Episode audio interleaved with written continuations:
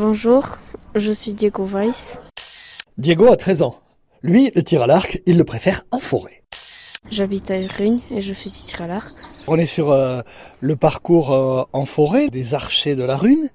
Tu m'expliques un petit peu, je commence à avoir des cibles là au milieu des chaînes. C'est là où on tire.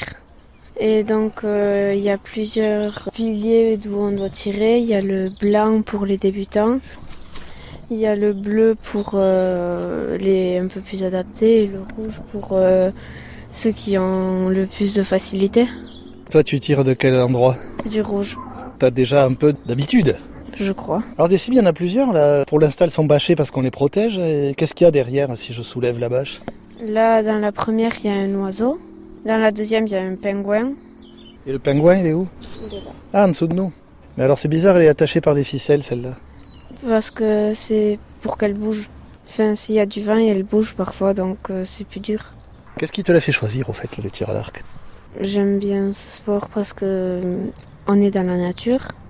Parfois, on prend des positions bizarres pour s'adapter aux besoins.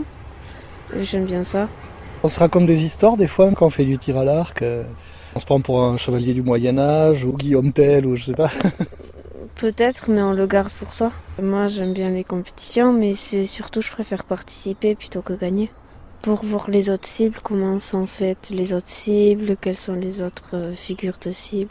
Quand on vient ici, c'est un parcours, ça se fait dans un certain ordre. Oui. On commence comme on est arrivé là ici. Là, par là, Ouais. puis après, on doit faire un tour.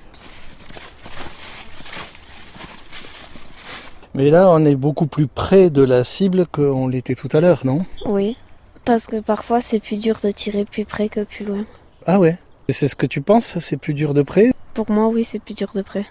Ben, on- quand on est loin, on n'est pas obligé de se pencher un peu trop. Puis, on voit plus l'entourage que quand on est près aussi.